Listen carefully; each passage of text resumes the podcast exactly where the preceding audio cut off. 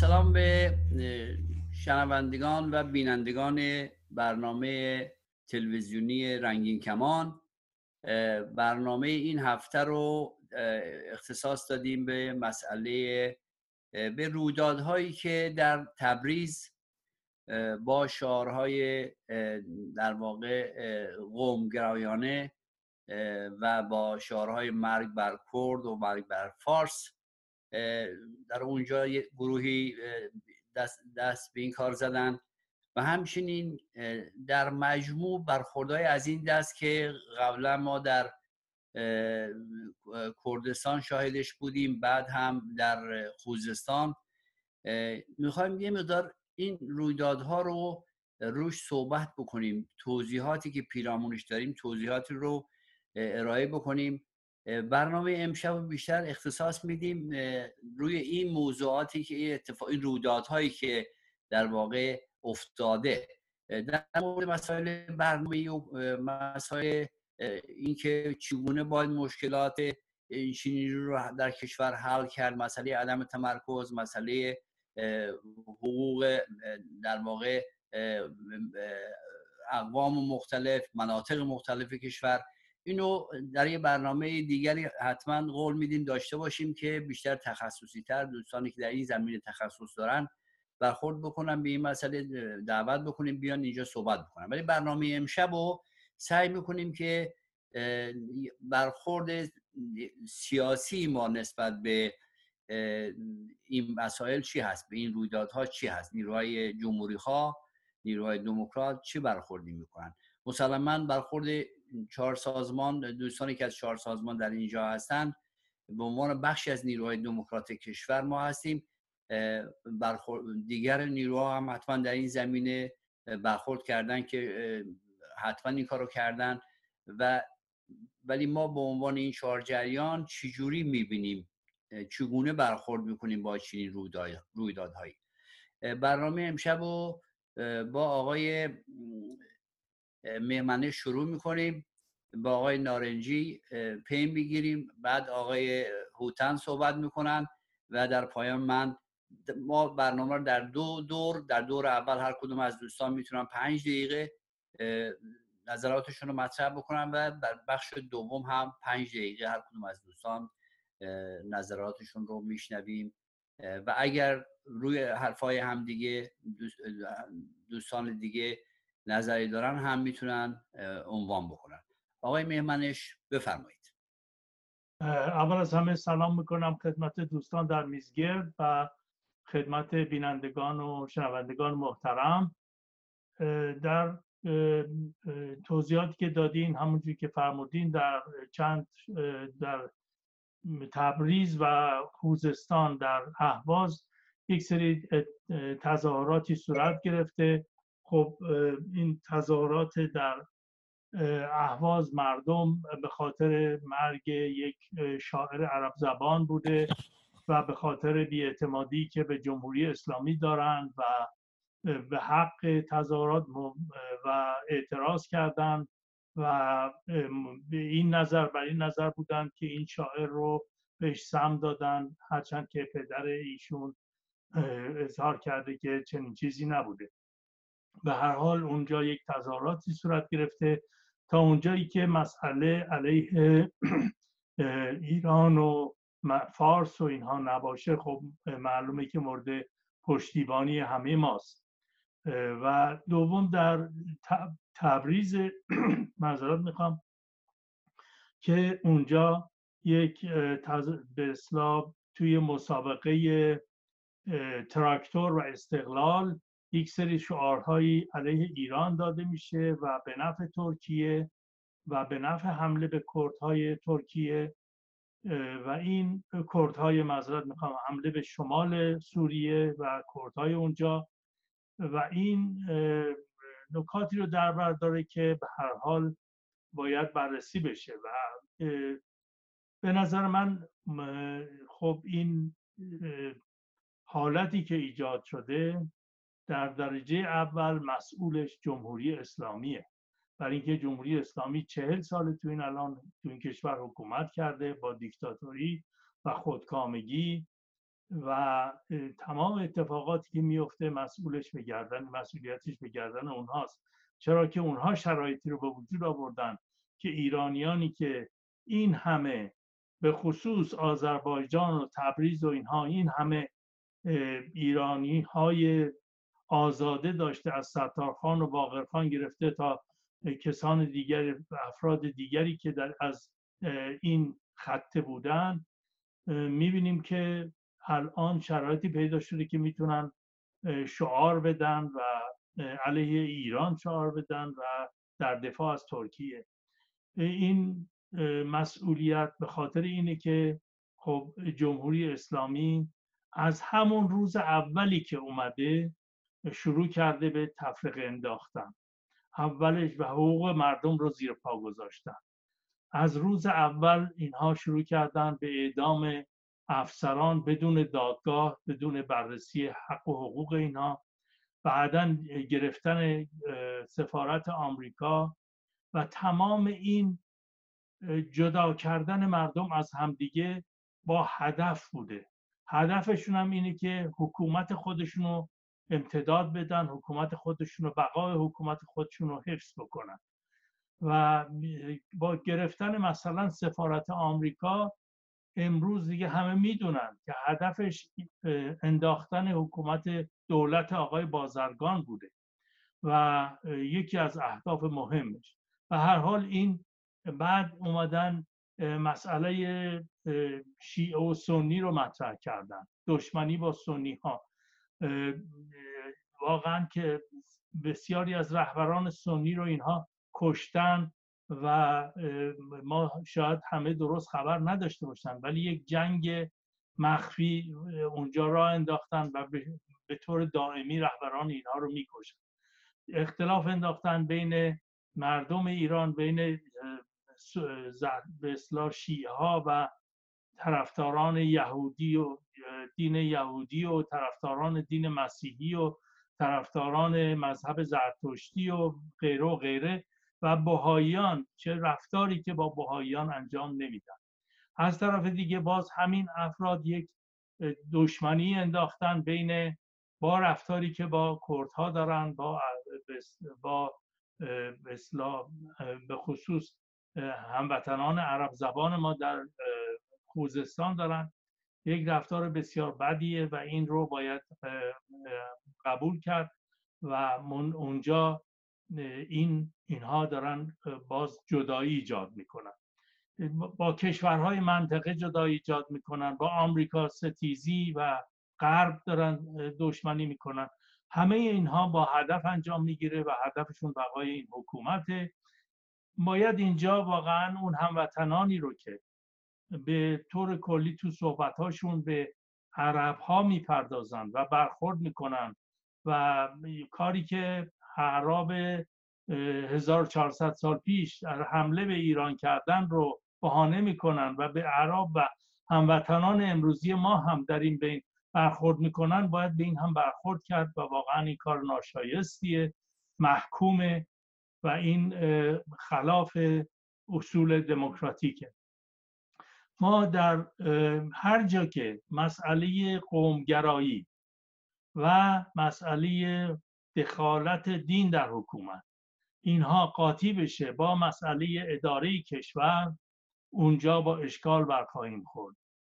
مسئله ما یک جامعه ناهمگونی میخوایم از انسانهای متفاوت که هستیم، همه متفاوتیم با هم دیگه، از هم دیگه، و اینها میخوایم که این انسانهای متفاوت از هم دیگه با حقوق مساوی و برخورداری از حقوق انسانی و شهروندی خودشون در صلح و آرامش در کنار یکدیگه زندگی کنن.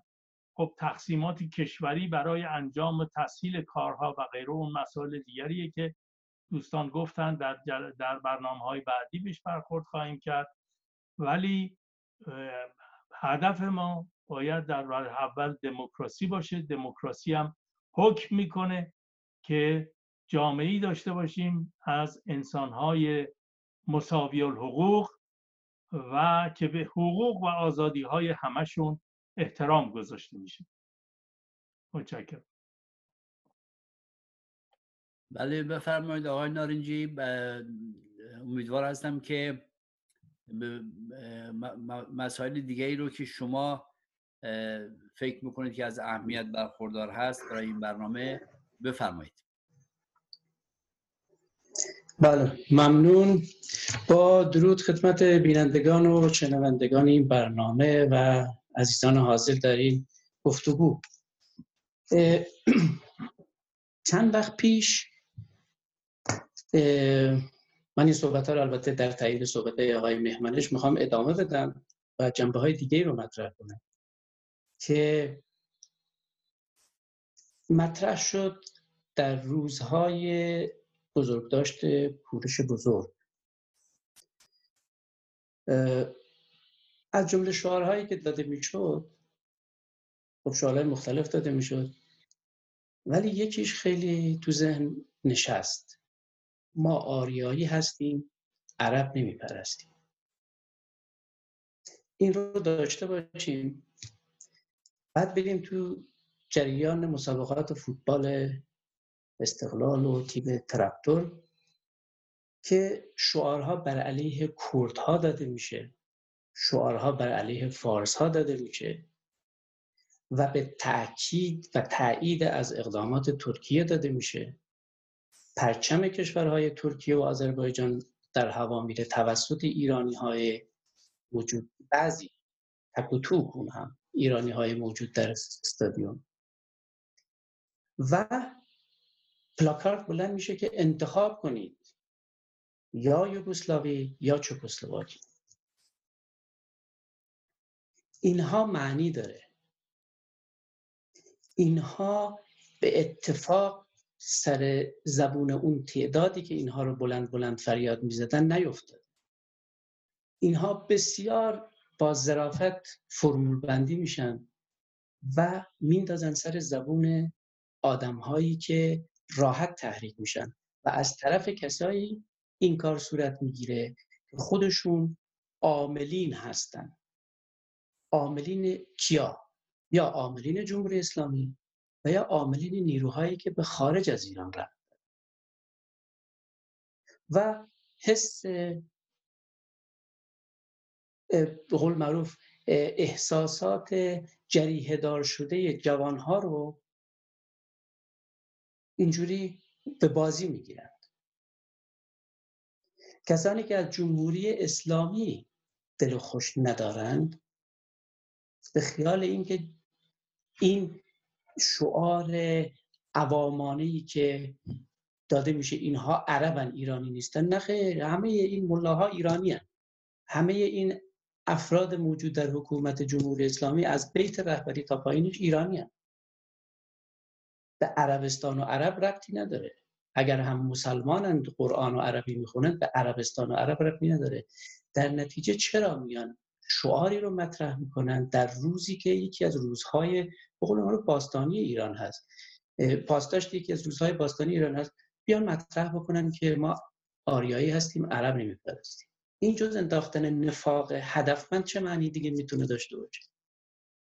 یا اون وقایعی که توی ورزشگاه فوتبال در تبریز اتفاق میفته چه معنایی جز این میتونه داشته باشه که ما به دنبال ایجاد نفاق بین مردمان ایران هستیم، که ما به دنبال ایجاد اختشاش و جنگ داخلی هستیم.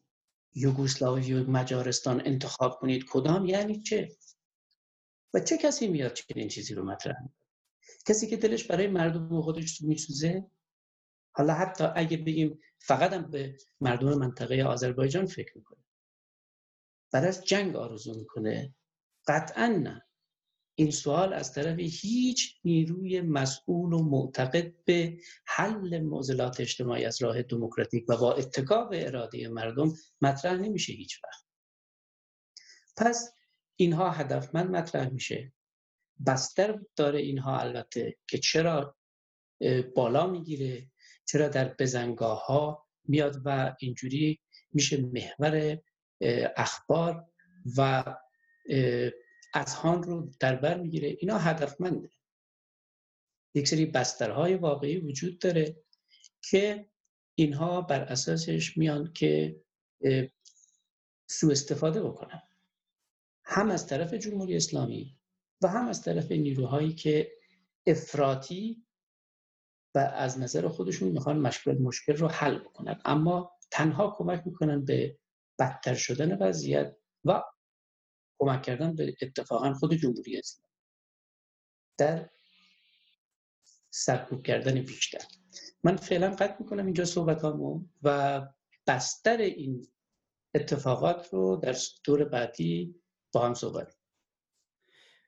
مرسی آقای نارنجی. آقای رضایی بفرمایید. احساس میشه که دوستان هر کدوم به بخشایی از این، به جنبه‌های از این موضوع میپردازن، ببینیم که شما سخنانتون در این زمینه چی هستش. بفرمایید. خواهش می‌کنم. با سپاس از بینندگان شما و شنوندگان شما و همچنین جناب مهمنش، جناب نویدی و جناب لیماکشی. والا بحثی که داره مطرح میشه کاملا درسته. ما نمودای خیلی مشخصی رو هم داریم. این بحث زمینش در این هستش که دامن زدن به ناسیونالیسم افراطی از همه سو به نظر میاد. این یکی از کارهاییست که وزارت اطلاعات و کلا اطلاعات جمهوری اسلامی داره روی این قضیه خوب کار میکنه و سالهاست داره این زمینه فراهم میشه. سالهاست وقتی که من به دلیل علاقه شخصی که به فوتبال ایران دارم و پیگیری میکنم، تمام بازی‌های تراکتورسازی به نوعی تبدیل به یک راهپیمایی به قول معروف و مطالبه خواهانه برای مسائل قومی و هویت طلبی است و بیشتر به انگیزه‌های حتی انگیزه‌های جدایی و اینها هم توش مطرح میشه. سال هاست اگر تبریز تشریف برده باشید و اونجا مثلا کسی از اقوام نزدیکان زندگی کنه، مردم کوچه و بازار و مردم عامه مبنای مثلا حتی تفریحاتشون تلویزیون آذربایجان و تلویزیون ترکیه است. از اونجاها دارن خوراک میگیرن.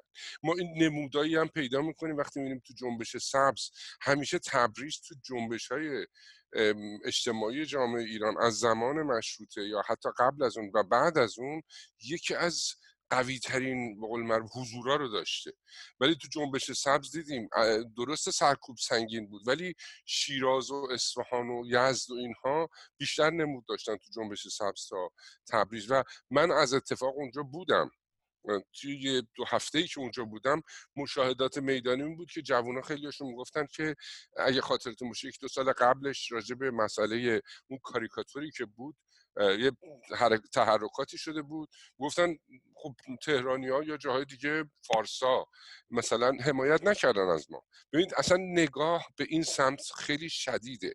این یکی از حالا من تو قسمت دوم بحثم میخوام به این بپردازم که یه مقدار آسیب شناسی هم بشه. این دقیقاً با به قول معروف یه مقدار معادلات منطقه‌ای و اینها هم همزمانی داشت. کما که دیدیم کشور ترکیه توی جریان روند تحولات سوریه یه مقدار بازنده بود. نیروهایی که اون آورد توی کوبانی اون رو برخورد باش شد و ترکیه خیلی هم اعتبار بین المللیش رو خیلی از دست داد، هم توی معادلات منطقه‌ای و توافقاتی که شد برای حفظ دولت بشار اسد احساس میکرد که کاملا بازی رو باخته. الان با این داستان و با این جایگزینی که نیروهای آمریکایی رفتن بیرون و نیروهای ترکیه اومدن و این اتفاقات افتاد، احساس که اومدن و جمهوری اسلامی یه مقدار کرنر شد و در انزوا قرار گرفت و اون علیرغم این همه سرمایه‌گذاری چهل ساله رو بحث‌های نفت و اینجور چیزا نتونست اون شرایطی رو که میخواست جلو ببره و از توافقات اصلا کنار گذاشته شد رسما. این یه مقدار حتی دیدیم اردوغان شروع کرد اظهار نارضایتی کردن از سیاست‌های جمهوری اسلامی و حتی تو مجلس ترکیه به حمایت از هواداران تراکتور که همچین کاری کرده بودن صحبت میشه. این نشون میده که این پیوستگی‌ها بسیار زیاده من فقط یه اشاره‌ای دارم که اینا علی‌رغم اون بحثایی است که توی اپوزیسیون ایرانی رو بحث سیاست‌های عدم تمرکز، دولت‌های غیر متمرکز و نظام‌های غیر متمرکز داره مطرح میشه، یه بحث دیگری است. این بحث بحث هویت طلبی‌های خیلی افراطی است از هر دو سو، همونجوری که اشاره شد، و شدیداً داره دامن زده میشه و اینو می‌بینیم توی بزنگاهایی داره نتیجه میده توسط اون نیروهایی که دارن روی این تضادها و روی این اختلافات کار می‌کنن، مثل جنبش سبز. و اونجوری که باید شاید حمایت عامه بیاد پشت یا همچین جنبش فراگیر و سراسری نمیاد و انقدر به قول معروف تقلیل پیدا می‌کنه اون جنبش سراسری که همسنگ به قول معروف مطالبات هویت طلبانه یه سری جریاناتی که خب مشکوک هستن، احتمال وابستگیشون بسیار بسیار زیاده، اینها داده میشه. از طرفی حالا تو قسمت دوم صحبتم من می‌خواستم یه مقدار اشاره کنم به آسیب شناسی خود اپوزیسیون و اینکه ماها یه مقداری باید پرکاری بیشتری داشته باشیم در فرصت‌های بعدی. سپاسگزارم. مرسی. من فکر میکنم که صحبت ها اونجوری که آقای مهمنش شروع کردن و آقای نارنجی در ادامه در واقع بیشتر باز کردن این بحث و آقای رضایی هم در این قسمت به جنبه های دیگری از این مسئله که جنبه در واقع تاریخی تر داره، چرا اینها به اصطلاح تحت تاثیر هستن، من میخوام اینجوری مطرح بکنم که ما حکومت حکومت جمهوری اسلامی چی در برخورد با اپوزیسیون ایران و چی در برخورد به کشورهای همسایه یا در سطح جهانی یک سیاست بسیار باثباتی رو از همون اول شروع کرده و اون هم یه سیاستی که بتونه تفرقه ایجاد بکنه و حکومت بکنه. یعنی این یک چیز مرکزی توی سیاست حکام هست. حالا فرق نمیکنه اینها از چه گرایشاتی باشن، کلا این مثل اینکه فلسفه آخوندهاست که چگونه میتونن تفرقه بندازن و حکومت بکنن. ما نمونه‌های زیادی طی این چهل سال داریم که در این زمینه مشخص در واقع تفرقه اندازی بین اقوام ایران نمونه‌های بسیار مشخصی داریم. یک اون در رابطه با کردستان از گروه‌های اسلامی حمایت می‌کردن، اسلامیست‌های کرد حمایت می‌کردن در مقابل احزاب دموکرات کرد که ما نمونه‌شون بعداً دیدیم که بخش‌هایی از همونها در مجلس اون اقدام تروریستی رو که انجام دادن شاهدش بودیم. در واقع اون نیرو به نوعی دستپرورده خود جمهوری اسلامی بود. در مسئله آذربایجان این مسئله فوتبالی که آقای رضایی مطرح کردن، این دیگه خ... از اون تیپ کارایی هست که خیلی روشنه، یعنی همه به راحتی میتونن بفهمن که این سازماندهی شده هست. بله، گرایشاتی از اون آدم‌های به اصطلاح کوچه و بازار که میتونن پانترکیست هم باشن ولی همزمان میتونن عوامل جمهوری اسلامی باشن که اینجا و اونجا برای اینا خدمت بکنن. اصلا بیست سالی هست که در تمام مسابقات ما میبینیم که اینا وقتی مسابقه در تهران میشه یا تبریز میشه به راحتی مرگ بر فارس میگن. ما نشیدیم هیچ موقع این مجموعه بیاد بگه مرگ بر جمهوری اسلامی، ما نشنیدیم اینا بگم مرگ بر خامنه ای یا مرگ بر یکی از این سران این رژیم، ولی مرگ بر فارس رو به راحتی گفتن و خیلی هم برایشون به اصطلاح هیچ کس هم حتی یک بار هم نشد بگن که یک فردی از این مجموعه دستگیر شد. و اخیراً هم که ما شاهدین بودیم که اینها مرگ بر کرد در شرایطی که حکومت ترکیه کشتار میکنه، در واقع منطقه ای رو که متعلق به کرده هاست پاکسازی قومی میکنه، به این افراد این امکان داده میشه که راحت بیان اونجا شعار بدن و بگن مرگ بر کرد، ولی باز هم ما ندیدیم که کسی از اینها مؤاخذه بشه یا دستگیر بشه. یعنی ما در واقع این موضوع بسیار پیچیده‌ای هست، چون از یک طرف خود جمهوری اسلامی از این مجموعه استفاده میکنه برای اینکه بین مردم تفرقه بندازه، از طرف دیگه حکومت‌هایی که رقیب جمهوری اسلامی در منطقه هستن از این گروه‌بندی‌ها حمایت میکنن، از این دستجات حمایت میکنن و متاسفانه بخشی از مردمی که گروه‌ها، سازمان‌هایی که میگن ما مخالف جمهوری اسلامی هستیم یا حتی گروه‌هایی که در واقع میگن خیلی ادعای میهن‌پرستی دارن، اونها هم به این مسائل دامن میزنن. یعنی اونها هم به جای اینکه دموکراسی محور مبارزهشون باشه، همبستگی در واقع ملی، همبستگی سراسر ایرانی برای دموکراسی باشه، اونها هم به این مسئله دامن میزنن، حمایت میکنن از این چنین حرکت‌هایی. وقتی که این گروه‌ها دست به چنین کارایی میزنن ازشون حمایت میکنن و برخی از اینها هم که اصلا خب ما میبینیم دیگه، در واقع نارنجی گفتن اینکه ما آریایی هستیم، عرب نمیپرستیم، شعارهای ناسیونالیستی از این دست، ارزون از این دست میشه گفت، اینها در خدمت چی هست؟ یعنی همه این افراط‌گرایی‌ها در خدمت ایجاد چنین وضعیتی هست که در یک مقطعی به نفع یک نیروی در واقع ضد مردمی مثل اردوغان میشه که پاکسازی قومی داره میکنه در مناطقی از سوریه. اینه که مجموعه نیروهای دموکرات در اینجا باید خیلی هوشیار باشند.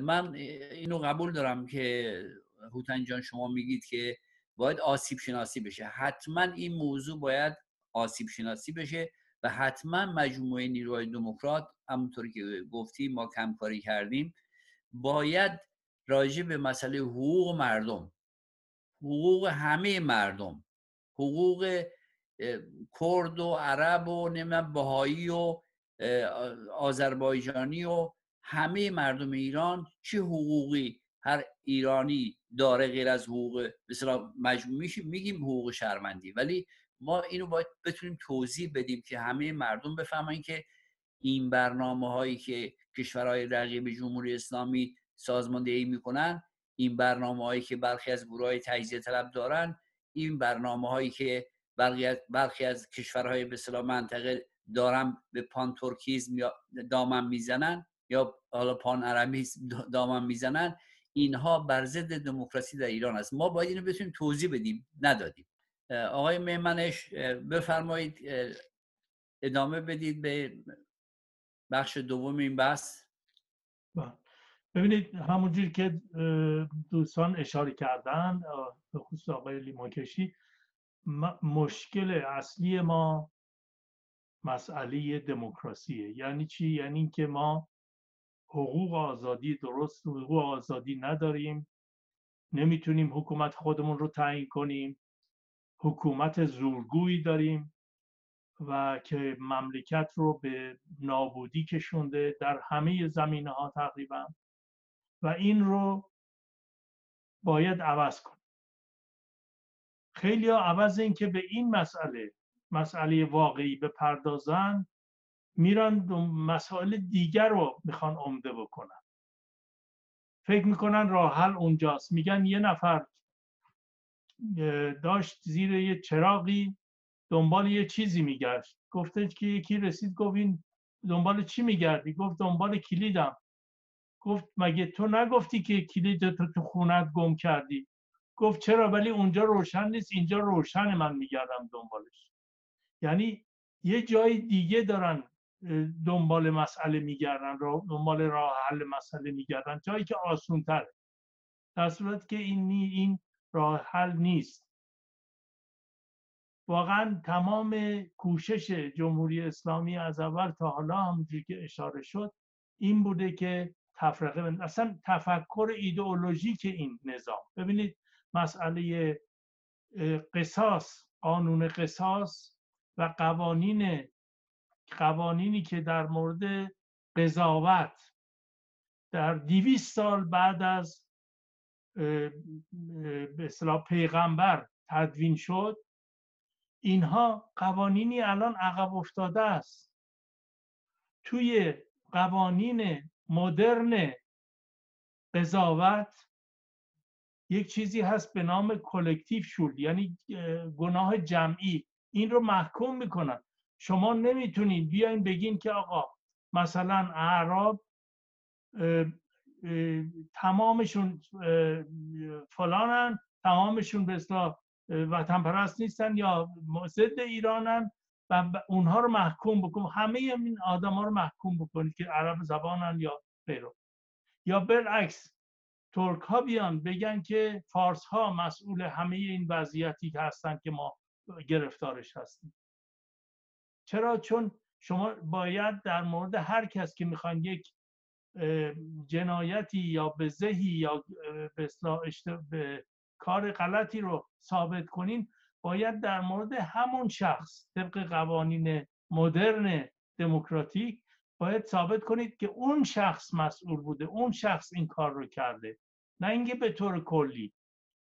و این تفکر به اصطلاح مسئول کردن یعنی تقصیر دادن به کل جامعه به جای تقصیر رو دادن به افرادی که واقعا مسئول هستند و در رأس کار هستند. این تفکر تا یه حدی به نظر من مسئول اینه که حاکم شده توی اذهان و باعث شده که ما همه میهوب به طور کلی میگن فارس اینجوری، عرب اونجوری، ترک اونجوری و غیره. و این مسئله ای که فقط موقعی حل میشه، فقط موقعی ما میتونیم یه راه حل درست براش پیدا بکنیم که حقوق شهروندی حاکم باشه، یعنی یک حکومتی باشه که مراقب حقوق، رعایت حقوق و آزادی‌های مردم باشه و این رو با تمام قوا سعی کنه که ازشون دفاع کنه. این حکومتی که میاد خودش بدون دلیل میگیره افراد رو اعدام میکنه، کش میکشه و با دلیل‌های بسیار مسخره و کارهای بسیار مسخره این کارا رو میکنه، خب مسلمه که این تفکر رو میبره تو جامعه و این ته ذهن همه افراد که آقا اینا همشون شیعه، به اصطلاح سنیا همشون کفر میگن، اون یکی ها همشون گناهکارن. اختلافات رو اینها کشوندن تا سطح خانواده و نوائل، یعنی افراد خانواده با هم دیگه میرفتن، هم دیگه رو لو میدادن بعضی وقت و این رو حکومت تشویق میکرد. و این جمهوری اسلامی در واقع به نظر من این تفکری که حاکمه در کشور ما مسئول این جریانه. و همونجوری که دوستانم اشاره کردن، باید اپوزیسیون دموکراتیک در واقع با این برخورد کنه، برخورد روشنی داشته باشه و سعی کنیم روز به روز بیشتر روشن کنیم که این راه حل نیست. راه حل مشکلات ما استقرار دموکراسی در کشوره و البته تقسیم به اصطلاح مسئولیت‌های اداری و غیره در سطح کشور، در سطح استان‌ها، که اون هم توجه باید کرد. هر انسانی، هر ایرانی در هر جای کشور که هست باید همون حقوق رو داشته باشه. خیلی از این افراد میان میگن فدرالیست، فدرالیست، فدرالیست، مثل آلمان، مثل آمریکا. شما برین تو آلمان، برین تو آمریکا نگاه کنید ببینید کدوم آلمانی میاد در اون کشور بگه آقا اینجا فقط مال نمیدونم پروساست و پروسا فقط میتونن اینجا حرف بزنن یا اینجا حکومت باید پروسی باشه. اینجوری نیست. همه انسان‌هایی که تو اون کشور زندگی میکنن همشون حقوق مساوی دارن. خب توی استان‌های تقسیم شدن، رأی میدن، یک کسانی رو انتخاب میکنن. اون استان‌ها کارهایی که دولت مرکزی شاید نمیتونه انجام بده اونا انجام میدن و همه کارا رو اونا انجام میدن. کارهایی که میمونه دولت مرکزی و هیچ نمیتونن انجام بدن با دولت مرکزی انجام بده. اون فرق میکنه با اینکه بگیم قومیه، ما یه قوم رو میخوایم جدا کنیم، میخوایم بریم یه کار دیگه بکنیم. اون فدرالیسم در واقع این اون اینجا حاکم نیست. هی نگین که فدرالیسم، نمیدونم فدرالیسم، فدرالیسم. اینجا همه انسان ها در همه نقاط کشور حقوق مساوی دارن و این رو باید توجه کنن دوستان که این حرف ها رو میزنن. متشکرم. مرسی آقای مهمنش. آقای نارنجی بفرمایید. بله ممنون. ببینید فارس‌های ایرانی بدون عرب‌های اهواز و خوزستان یک قسمت بزرگی از، اگه به بدن تشبیه بکنیم، از بدن ایران ناقص خواهد. آذری‌های ایرانی بدون کردهای ایرانی مثل انسان کور خواهند. فارس‌ها و عرب‌ها و ترک‌ها و آذری‌ها و کردهای ایرانی بدون بلوچ‌های ایرانی مثل انسان لال خواهند. از هر طرفی بگیریم این مردمان گوناگون ایران آنچنان به هم پیوستگی دارند که نبود یکیشون در واقع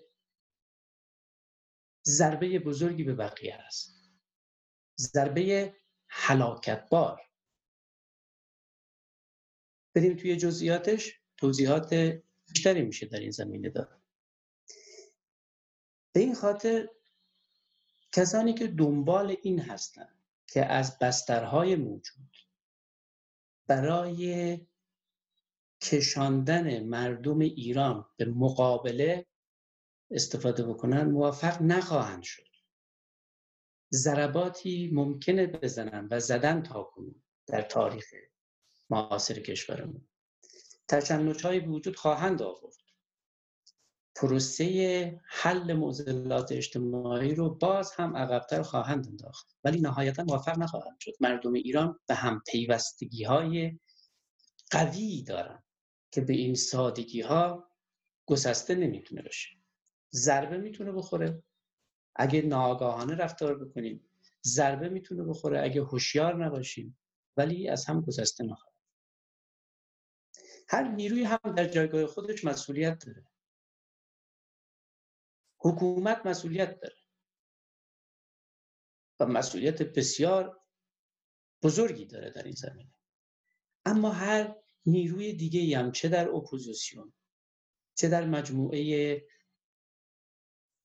تشکل‌های مدنی، حرکت‌های مدنی، یک شاعر، یک نویسنده، یک فرد به عنوان شهروند ایرانی، هر کسی در جایگاه خودش مسئولیت داره.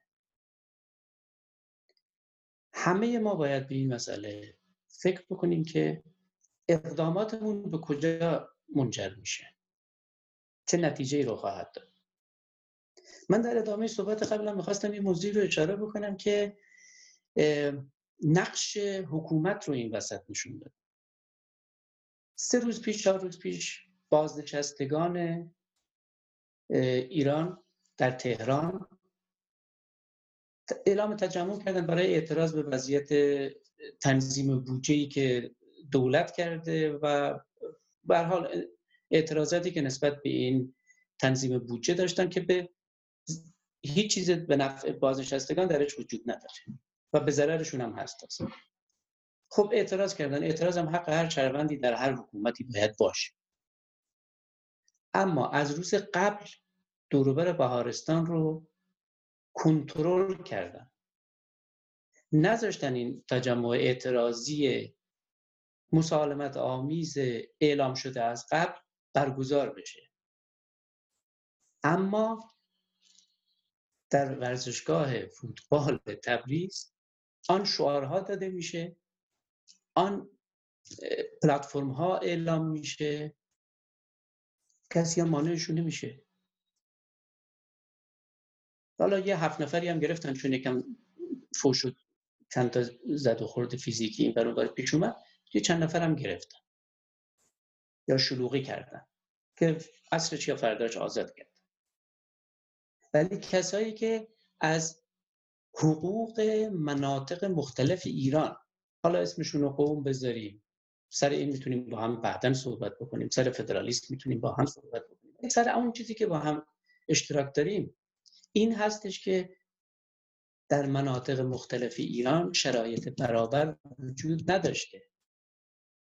در مناطق مختلف ایران وضعیت‌ها به یکسان، منابع به یکسان، امکانات به یکسان تقسیم نشده و نیست. حقوق برابر برای کسایی که در شرایط برابر نیستن حل کننده مسئله نیست به تنهایی. حقوق برابر صد درصد باید باشه، ولی به تنهایی این کافی نیست. باید فراتر از این رفت برای حل مسئله‌ای که در ایران باش مواجه، این گوناگونی که در ایران باش مواجه. بستری که اتفاقاً باعث میشه هم جمهوری اسلامی بتونه ازش سوء استفاده بکنه و هم افراطیون، هویت گرایان افراطی و غیره و غیره ازش سوء استفاده بکنه، دقیقاً همین پیشینه تاریخی است که در کشور ما وجود داشته و این تبعیضی است که مردمان مناطق مختلف با خون و پوست و جان خود اینو لمس کردن.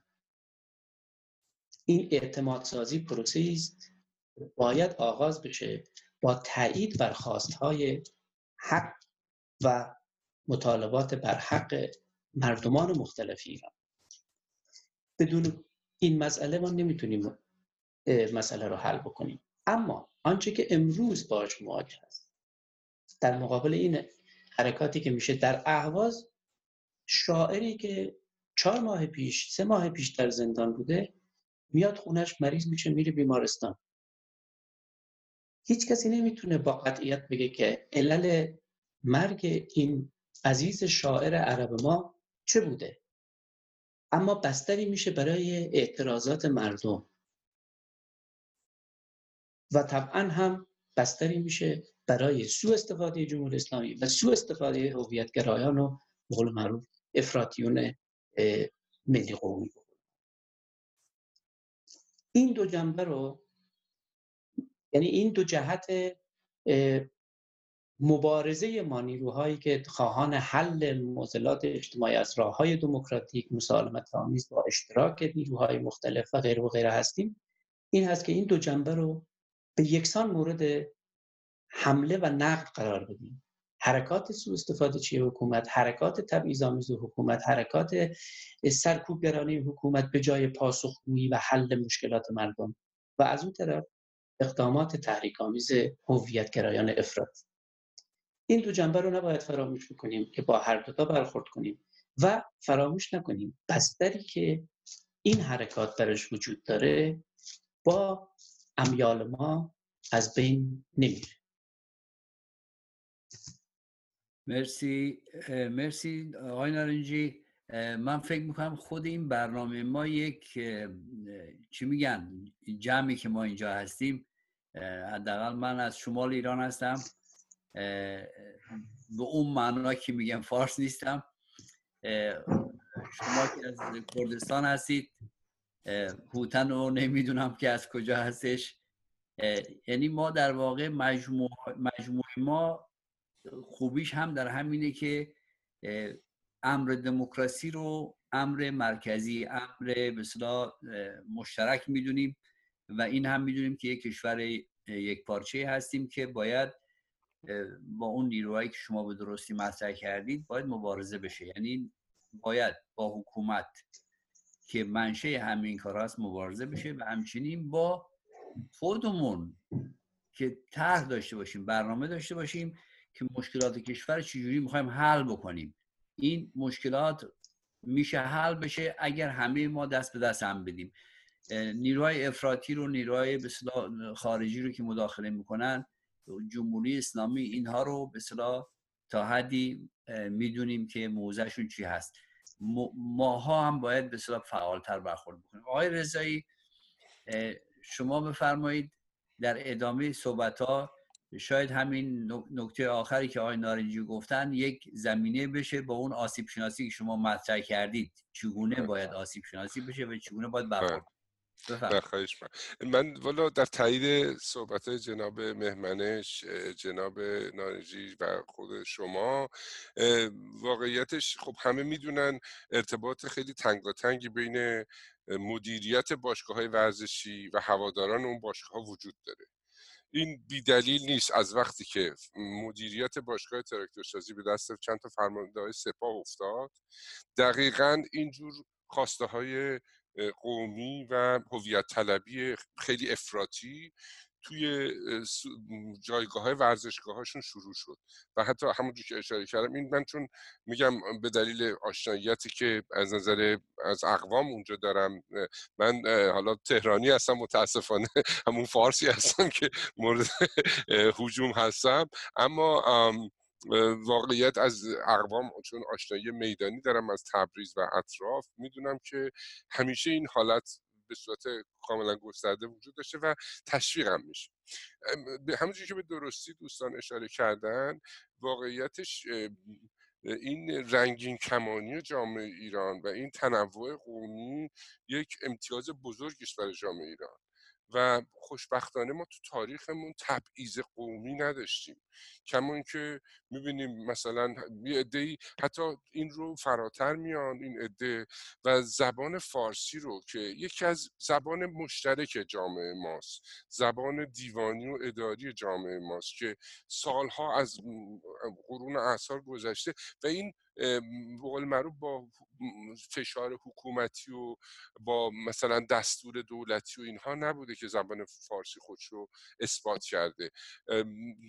وقتی که فرمان مشروطیت توی بارگاه شاهان قاجار داشته نوشته می شده که به زبان ترکی تکلم می کردن ولی به زبان فارسی این فرمان مشروطیت نوشته میشه به دلیل که زبان مشترک جامعه است. این دیگه هنوز رضاشاه هم سر کار نیامده بوده که بگیم رضاخان بوده که مثلا این زبان فارسی رو، این به قول معروف دامینیت شدن و برتریش رو با فشار ایجاد کرده و اینها. شاید یه تلاشایی بوده، من منکر اون تلاش‌ها نیستم که نادرست بوده، بعضی از اقوام کوچ داده شدن توی مناطقی از قوچان، مثلا ما کرد داریم که کوچانده شدن به اون سمت از سالها پیش از زمان رضاشاه، اینها هست. ولی ما تبعیض قومی به این شکل که مثلا تو ترکیه اصلا اسم کرد رو شما ترک کوهی میذارن، یعنی ترک به قول خودمون ترک دهاتی فرض کن، یعنی میخوان با تأخیر ازش اسم میبرن، حتی یعنی حتی اسمش رو حتی, حتی سانسور میکنن. شما خب یه همچین چیزی جا تو جامعه ما نیست. یه جامعه ما اون تفاهم آمیختگی و اینها بسیار زیاد. جامعه ما میزبان ارامنه‌ای بوده که مورد کشتار ترک ها قرار گرفتن. توی مرز ایران و ترکیه که میرید، همون اوایل مرز یک کلیسای شکسته هست، جایی است که اگر مثلا حتی توریستا خیلی میرن و چیزی که از مراکش. خب اینها نشانه هایی است که جامعه ایران میزبان اینها بود. حالا اون موقع ها رو رقابت های عثمانی با مثلا حکومت ایران، ولی بعدها خب جامعه پذیرا بوده. ما شهرهایی داریم مثل یزد که تنوع دینی و تنوع قومی توش، تنوع دینی بسیار زیاده. شریک زرتشتی داریم، شریک یهودی داریم و شریک مسلمون. دو هم دارن سالها بیزنس میکنن. خب اینا رو اینا تو جامعه جامعه جامعه ما تبعیض قومی داره. جامعه ما عقب ماندگی قومی داره. یه مقدار به قول معروف تحت به قول معروف کم امکان کم بوده امکانات برای بعضی از مناطق بسیار زیاد. آره اینا همه درسته، اما ما این مسئله هست. مونده اون بحثی که من بحث آسیب شناسی دارم. ببینید تو انتخابات ریاست جمهوری سه دوره گذشته تا به حال در داخل جمهوری اسلامی، حتی برای کسب رأی آقای رضایی، آقای خود آقای روحانی تو برنامه هاشون میان بحث نگاه به مسئله قومی رو حتی میگنجونن. این یعنی چی؟ یعنی که توی این دوستان اتاق فکری که بهشون طرح رو میده از برداشت میدانیش داره میگه که این مسئله تو جامعه مطرحه. پس اپوزیسیون، ولی هنوز بخشی از اپوزیسیون حتی نگاه به مسئله نظام غیر متمرکزی رو که یکی از الگوهای مدرن و استاندارد پذیرفته شده برای جوامع چند قومی و چند فرهنگی است. ما داریم هندوستان رو داریم، چیز رو داریم. اشاره‌ای که آقای مهمنش میکنن کاملا درسته. ما نمیتونیم کپی پیست کنیم و مسائل جامعه نمیدونم آلمان و امریکا و کانادا و سوئد و اینها رو ببریم توی جامعه ایران، اما این ضرورت وجود داره. انقدر این ضرورت شدیده که حتی نمایندگان منتخبین مثلا ریاست جمهوری هم میان از این استفاده، حتی تبلیغاتی هم که شده میکنن.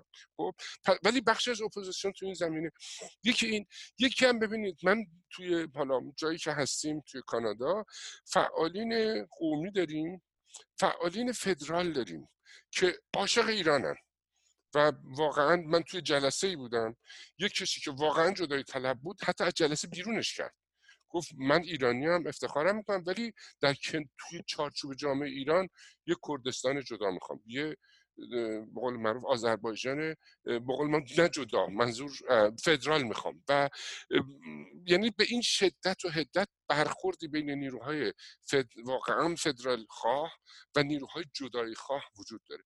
ما اپوزیسیون باید بیایم به سمت اون، این تفاوت رو، این تفرقه رو بینشون کاملا ایجاد کنیم و خوب استفاده کنیم از نیروهایی که به قول معروف سر گریزه از مرکز ندارن، سر گریزه از جامعه ایران رو ندارن و اونها رو بهشون تریبون بیشتر بدیم. واقعا امکانات ندارن، خیلی امکان شکم.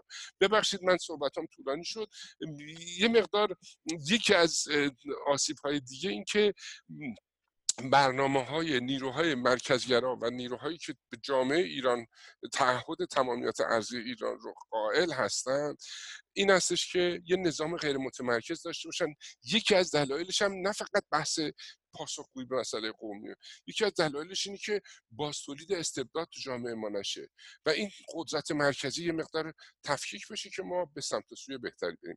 از من تمام من عذر می‌خوام اگر طولانی شد صحبت. خواهش می‌کنم، مرسی از شما. باید بگم که بخشای زیادی از صحبت‌ها رو دوستان مطرح کردن. ما در این بخش آخر که فکر می‌کنم همه دوستان ما در اینجا در این جمع تاکید دارن، این که چگونه ما بتونیم مسائل کشور رو حل و فصل بکنیم، یعنی اداره کشور، مدیریت کشور چگونه باید باشه که همه مردم ایران بتونن از امکانات مساوی برخوردار بشن، از حق شهروندی خودشون برخوردار بشن و این که بتونن در مناطقی که زندگی میکنن در اونجا بتونن سرنوشت خودشون رو داشت به دست بگیرن. این مهم نیست که اون مناطق قومی هست غیر قومی هست، میتونه خراسان باشه، ایالت خراسان باشه، میتونه ایالت شمال باشه. من همین اخیراً یک خبر شنیدم، چون من خودم از شمال ایران هستم، از رامسر هستم، شنیدم که بالاخره بعد از سالها تلاشی که مردم غرب مازندران کردن، این مسئله استان شدن نور تا رامسر به هیات رئیسی مجلس ارائه شده. اتفاقا یک کامنتی من اونجا نوشتم برای اون دوستان، یک فیسبوکی دارم، فیسبوک غرب مازندران، مازندران غربی ها با همون زبان محلی نوشتم، گفتم ار...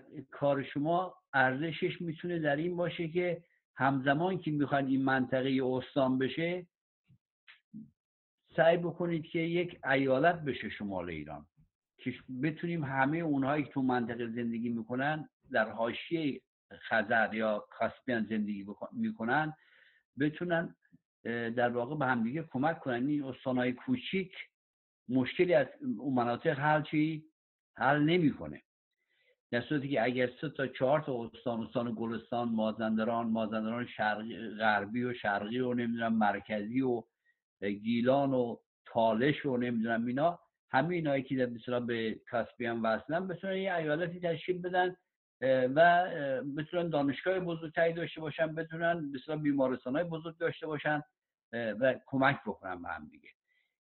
این در واقع باید یه دنبال راه‌حل‌هایی گشت که راه‌حل‌هایی باشه که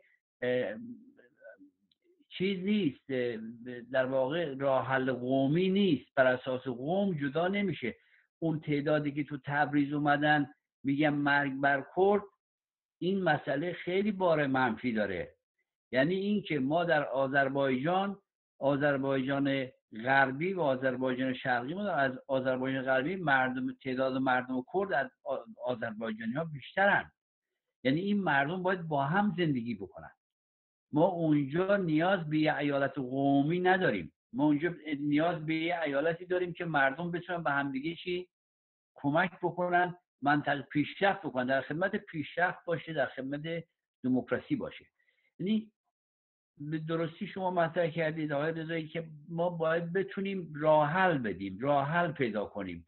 این راه حل ها وقتی که دامن زده میشه، به قول یکی از خبرنگارای معروف هند یه جمله جالبی میگه، میگه خیلی از این کشورها توی غرب یا توی کشورهای عربی وقتی به ایران میرسن میگن که حقوق این قوم یا حقوق اون قوم، اساس قومگرایی میذارن.